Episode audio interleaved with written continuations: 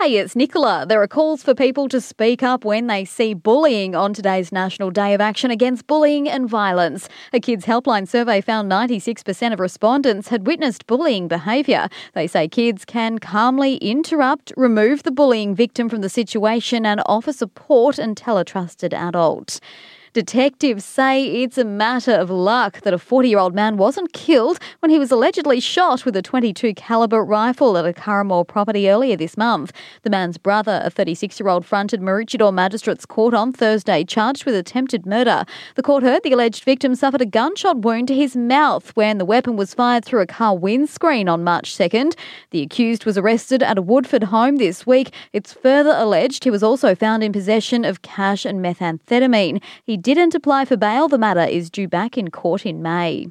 A further upgrade to the Sunshine Coast University Hospital's neonatal service will ease the burden of having to drive to Brisbane for many expectant mums. The hospital is now equipped to care for premature babies from 29 weeks.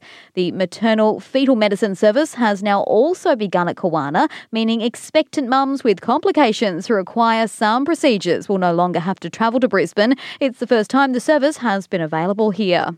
And it's Action Stations at Mooloolaba this afternoon with the first event as part of the Triathlon Festival. The ASICS Twilight 5 kilometre run starts at 6.30 on the Esplanade.